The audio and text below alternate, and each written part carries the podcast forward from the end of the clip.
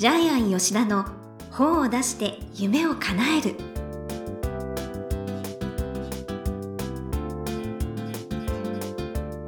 こんにちは、倉島真帆です。ジャイアン吉田の本を出して夢を叶える。ジャイアン、今回もよろしくお願いいたします。はい、よろしく。はい、ジャイアンさらに韓流ドラマにハマってるって伺ったんですが、前回に引き続き、愛の不時着の後、イテウォンクラスを全部見終わったんですけども、愛の不時着のヒーロー役と同じ主人公で、はい、これ韓国版の半沢直樹です。土下座しろ、いやしない、土下座しろしない、これ延々繰り返すんですけど韓国で一番の、これ架空のね、チャンガという飲食店メーカーのおじいちゃんが悪い人で、要するにバカ息子を溺愛して、バカ息子がいじめをしていて、それを助けた主人公に土下座しろって。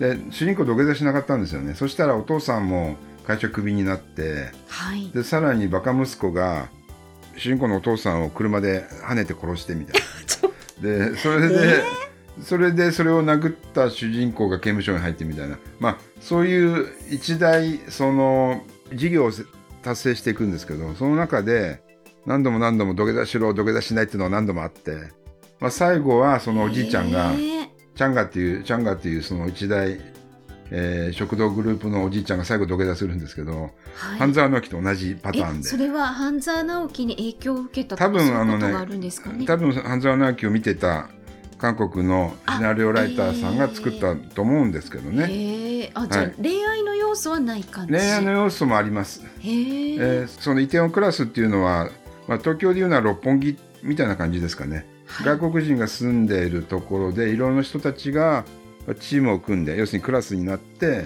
何かを達成していくっていう、多分象徴だと思うんですけども、でそこに会社を大きくするときに、なんかブロガーみたいな、あんまり可愛くないんですよ、女の子その彼女が主人公に惚れてみたいな感じ で主人公はもともと幼なじみで好きだった女の子がいるんですけど、結末は言いませんけど、意外な結末、あれこっち選ぶんだみたいな意外な結末で終わるんですけど、そうなの、そうみたいな感じで、みたいな感じで終わっちゃっていやでもそれだけやっぱり面白いってことですよね。これね、とりあえずこの2つに しときます。これからはもう見ないと思いますね。ちょっと時間がないので。ただ面白かったです。イテウォンクラスも面白かったです。はい。四千頭身っていう芸人がパロディでやってて、それがあまりにもバカらしかったんで、面白かったんで見たら、またハマりましたね。本家を見たら。そうだ、やっぱり、みんな見てるんですね。そっか、私もじゃあアンテナをちょっと張って、見たいと思います。ぜひイテウォンクラス見てください。はい。ということで、ジャイアン吉田の本を出して夢を叶える。今回もよろしくお願いいたします。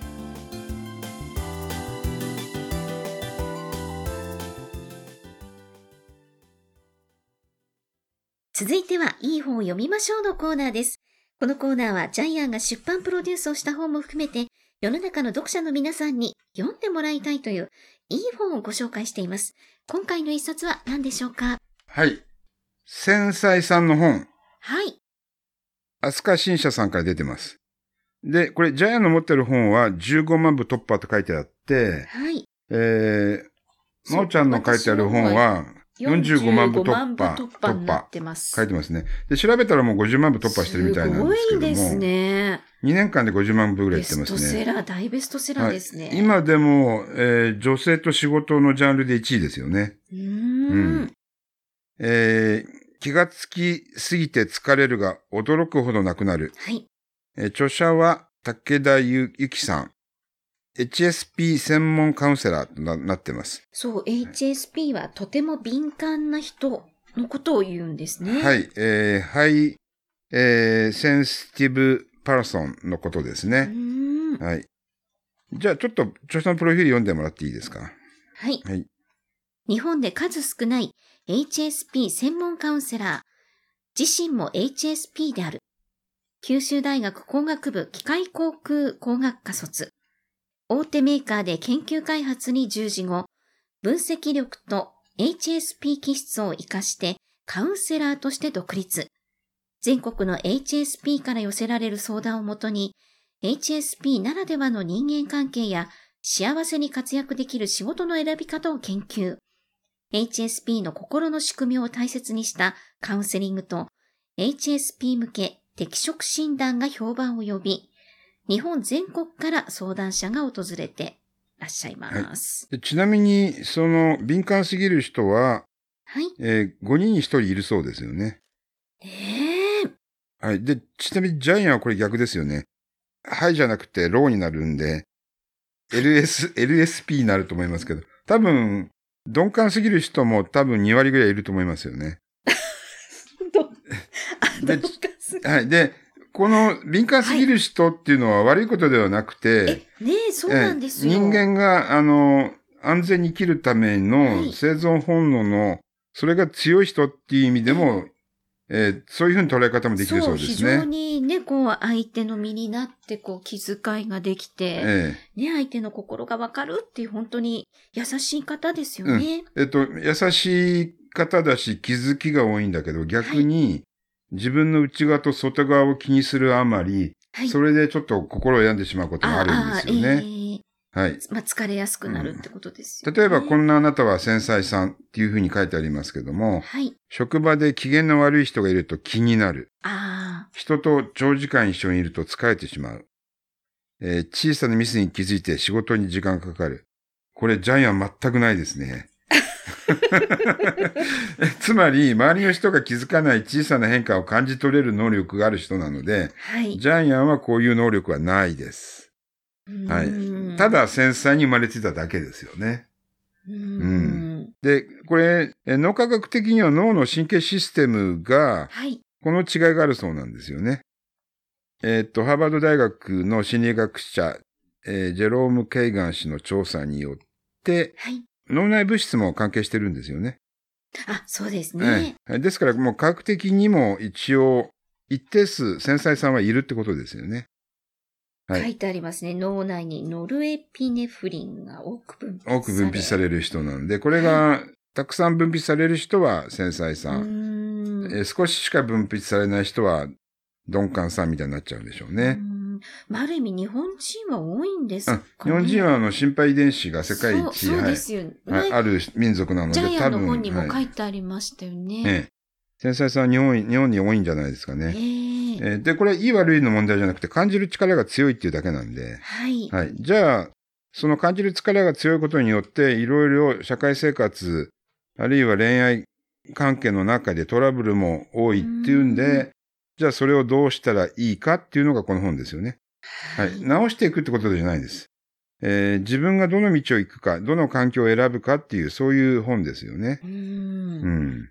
要するに自分の本音を どこまで大事にできるかっていうのがこの本の趣旨だと思います。はい。で、皆さんまず最初に繊細さん診断テストっていうのがあって、はい。あなたがどれだけ繊細か、あるいは違うかっていうのを、ちょっとアンケートに20問ぐらい答えていくと、はい。わかるようになってます。そうなんです。他人の気分に左右されるとかね。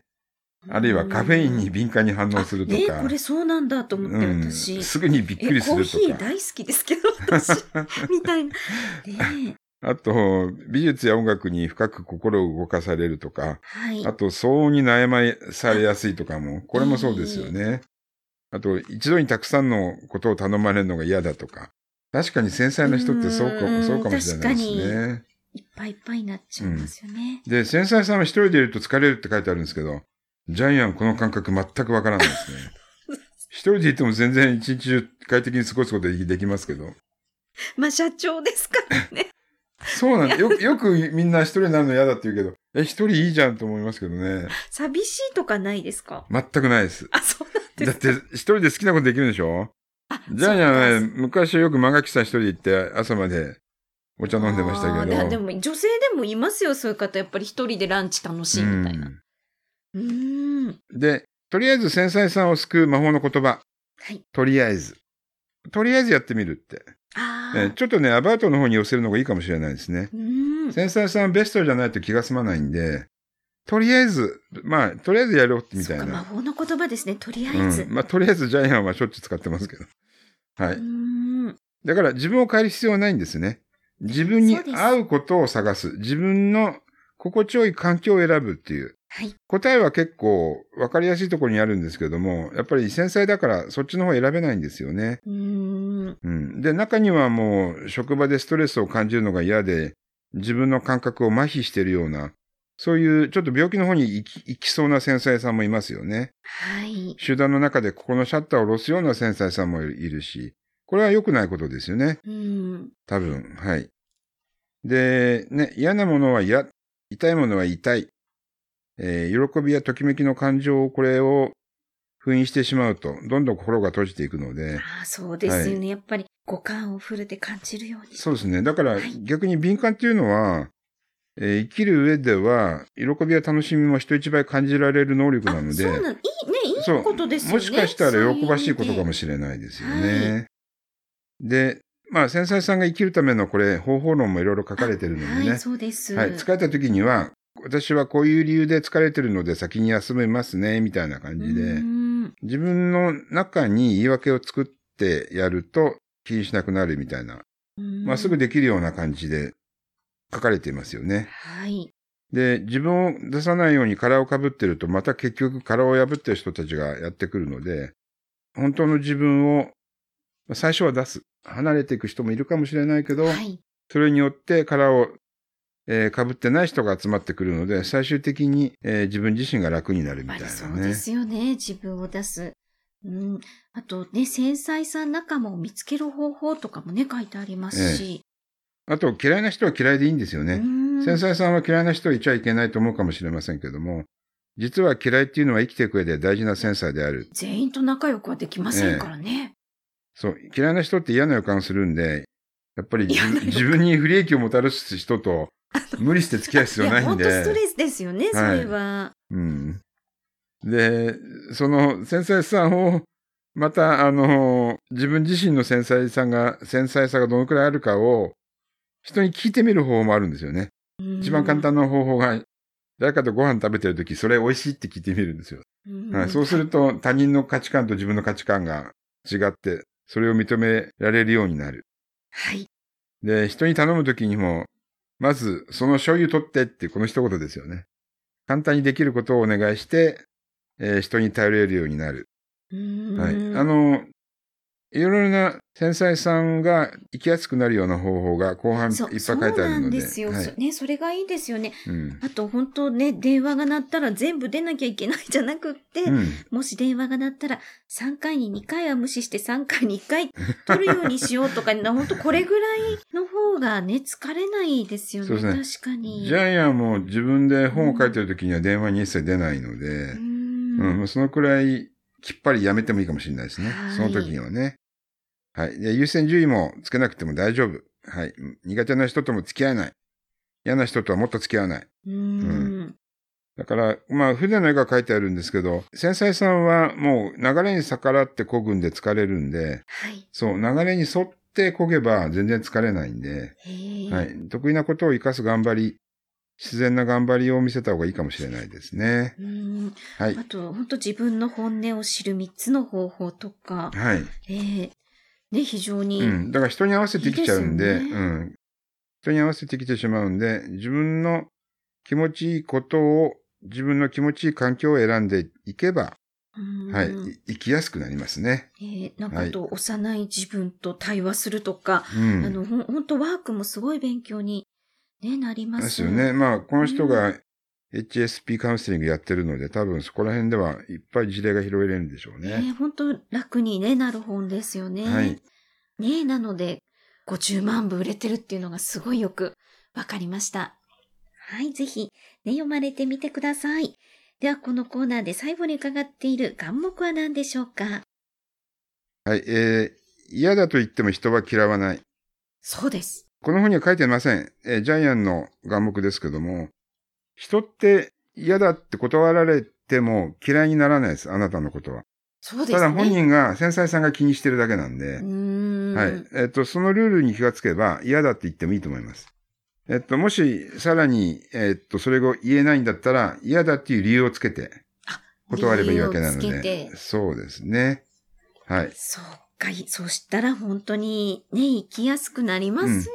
さらに言うと、相手に嫌だっていう時に、アサーティブで、逆に嫌だということによって、その人を尊敬される一言もあるので、そこら辺も言い方を工夫して、さらに自分が言える嫌だっていうのを研究すると、生きていくのが楽になります。はい。というのは、ジャイアンはそういう本を作ったことがあるので。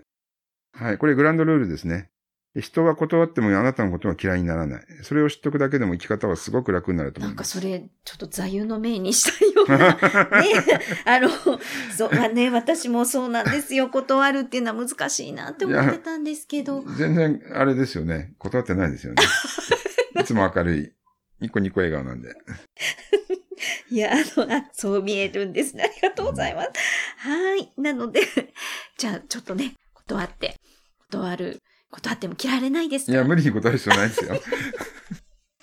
大丈夫ですのでね。はい。ということで、いい本を読みましょうのコーナー。今回は、繊細さんの本、武田由紀さんの一冊をご紹介しました。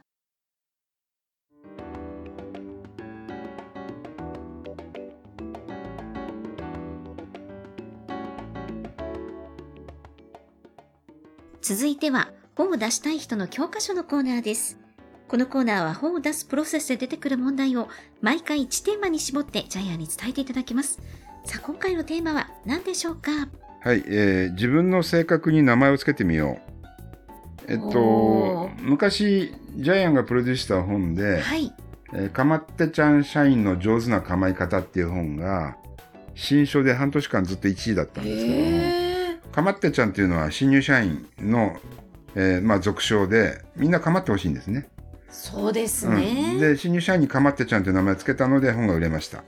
で、ちなみにジャイアンも自分の性格に名前をつけたらジャイアンになったんで。わかりやすいでしょ？否定はできませんね。確かにジャイアンって言うとなんかそうというのがとうとうとなってしまいました。まあ体型だけではなく性格的な部分も、だから真帆ちゃんも自分の性格になんとか真帆って名前つければいいんだよね。ああ、うん、そっか、それが本になるってことですか。へえ、うん。だって繊細さんの本で、繊細さんの本ですよ、タイトル。すごくないですか？わかりやすいですよね。うん、これで50万部売れてるわけなんで。私のことだみたいに思うんでしょうね、皆さん。やっぱり。はい、ネーミングがぴったりとすればするほど本が売れるっていう見本ですね。じゃあとりあえず真帆ちゃん自分自身のネーミングをつけましょう。はい、じゃあちょっとベストセラーを、はい、狙いたいと思います。はい、はいということで、本を出したい人の教科書のコーナー、今回は自分の性格に名前をつけてみようということでお話いただきました。どうもありがとうございました。